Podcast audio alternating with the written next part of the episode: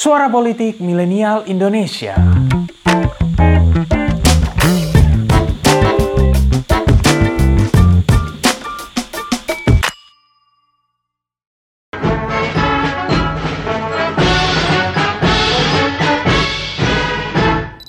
Kalau kamu penggemar kisah-kisah mata-mata, pasti bakal suka nih ngomongin soal operasi-operasi intelijen militer yang terjadi di Indonesia. Walaupun penggambarannya mungkin nggak sewow kayak di film-film James Bond, tapi setidaknya nggak kalah seru cerita-ceritanya. Nah, kali ini Pinter Politik menghadirkan episode khusus untuk membahas legenda-legenda di bidang intelijen yang pernah dimiliki Indonesia. Mereka-mereka ini adalah sosok-sosok yang membuat dunia operasi clandestine Indonesia menjadi begitu disegani. Penasaran siapa aja mereka? Yuk, mari kita bahas.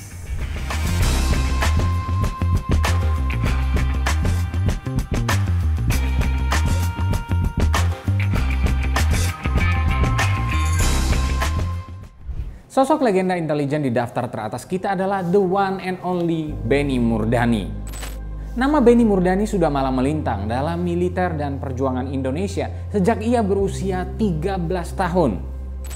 Benny juga menjadi salah satu tokoh paling awal di kesatuan RPKAD yang merupakan cikal bakal Kopassus.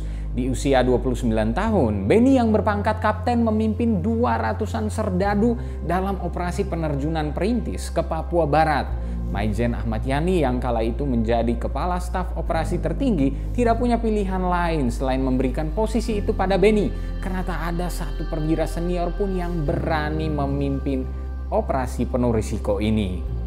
Wih. Gara-gara keberanian Benny inilah ia mendapatkan bintang sakti dari Presiden Soekarno dan beberapa sumber menyebut Soekarno menawarkan Benny untuk menikahi salah satu putrinya. Hmm, walaupun tawaran itu tidak diambilnya.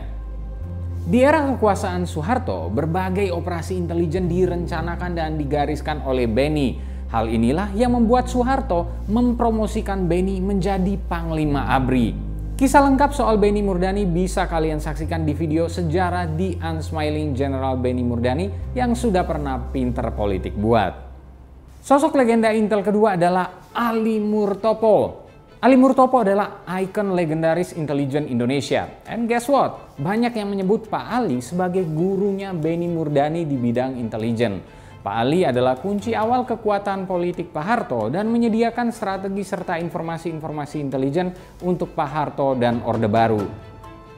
Sempat memimpin kesatuan di Kodam Diponegoro yang menumpas pemberontakan DITII, Ali kemudian menjadi dekat dengan Soeharto yang menjadi Pangdam Diponegoro ia, Soeharto, dan Yoga Sugomo menjadi trio yang mendongkrak karir Soeharto hingga akhirnya menjadi presiden. Saat Soeharto berkuasa, Ali memimpin operasi khusus atau OPSUS yang menjalankan banyak operasi intelijen. Infiltrasi, pengumpulan informasi, dan lain sebagainya dijalankan dengan penuh perencanaan. Ali adalah orang di balik fusi partai politik menjadi hanya tiga, Golkar, PDI, dan P3. Ia juga berperan dalam berbagai agenda politik yang terjadi di awal-awal era Orde Baru. Sosok legenda intelijen ketiga adalah Yoga Sugomo yang sempat kita mention tadi. Yes, beliau ini sering disebut sebagai orang yang menarik Ali Murtopo di Kodam Diponegoro untuk sama-sama mendukung Pak Harto. Pernah tuh ada julukan trio Diponegoro untuk mereka bertiga. Nah, Pak Yoga ini juga emang udah lama berkecimpung di dunia intelijen. Doi belajar dunia intelijen di Rikugun Shikan Gakko yang merupakan akademi militer Jepang di Tokyo. Lalu ia sempat pula belajar ke Inggris untuk berguru pada MI6 soal taktik-taktik intelijen. Nah, sekembali dari Inggris, Yoga ditempatkan di Teritorium 4 di Ponorogo, sekarang jadi Kodam di Ponorogo, dan terlibat dalam operasi mendorong Soeharto menjadi Panglima Teritorium 4 di Ponorogo. Ketika Soeharto menjadi presiden, Yoga juga membantu mengakhiri konflik Indonesia dan Malaysia. Sosok legenda intelijen keempat adalah jeng jeng jeng Zulkifli Lubis. Pak Zul, uh, bukan Zulkifli Hasan ya, ini sering dijuluki sebagai Bapak Intelijen Indonesia. Ini karena Doi lah yang menjadi peletak dasar berdirinya lembaga intelijen di Indonesia yang hingga sekarang kita kenal sebagai BIN. Do ini adalah orang yang mengirim Pak Yoga Sugomo untuk belajar di MI6 di Inggris. Pak Zulkifli juga belajar intel dari orang-orang Jepang. Beberapa di antaranya levelnya tinggi, kayak Mayor Ogi. Ia juga sempat belajar di Fujiwara Kikan, yang merupakan satuan intelijen pimpinan Mayor Fujiwara Iwaichi. Nah, Pak Zul ini sempat dituduh menjadi dalang di balik beberapa peristiwa percobaan pembunuhan Soekarno. Misalnya pelemparan granat di Jalan Cendrawasih, Makassar, hingga peristiwa di Cikini. Pak Zulkifli sih membantah dan bilang, mana mungkin saya dalangnya? Kalau saya dalangnya, Soekarno sudah pasti mati. Wih, mungkin itu salah satu gambaran hebatnya Doi. Dan akhirnya di posisi ke 5. Legenda intelijen Indonesia ada nama AM Hendro Priyono. Mungkin ini sosok yang lebih kekinian ya, tapi keahliannya jangan diragukan lagi. Doi dijuluki sebagai Master of Intelligence, sekaligus menyandang status profesor di bidang ilmu filsafat intelijen. Menariknya di buku Power and Political Culture in Suharto's Indonesia, tulisan Stephen Ikloff, Pak Hendro ini disebut berjasa di awal-awal ketika Megawati Soekarno Putri masuk ke dunia politik. Ia juga sempat menjabat sebagai kepala BIN di era Megawati. Hingga kini pun Pak Hendro masih punya pengaruh yang kuat loh di level nasional. Hmm, Pak Hendro juga ternyata hobi nyanyi loh. Hari Kamis, hari Selasa, kangkung ditumis sudah biasa.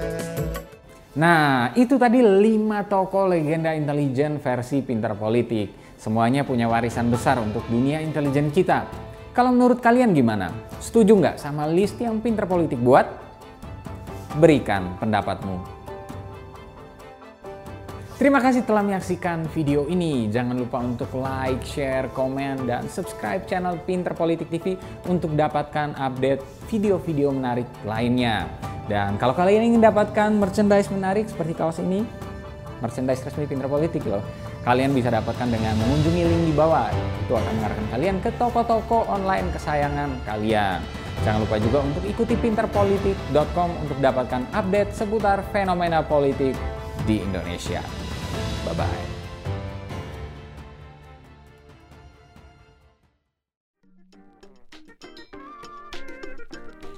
Terima kasih telah mendengarkan episode kali ini. Nantikan episode-episode selanjutnya dan jangan lupa untuk kunjungi pinterpolitik.com untuk dapatkan informasi seputar fenomena politik di Indonesia.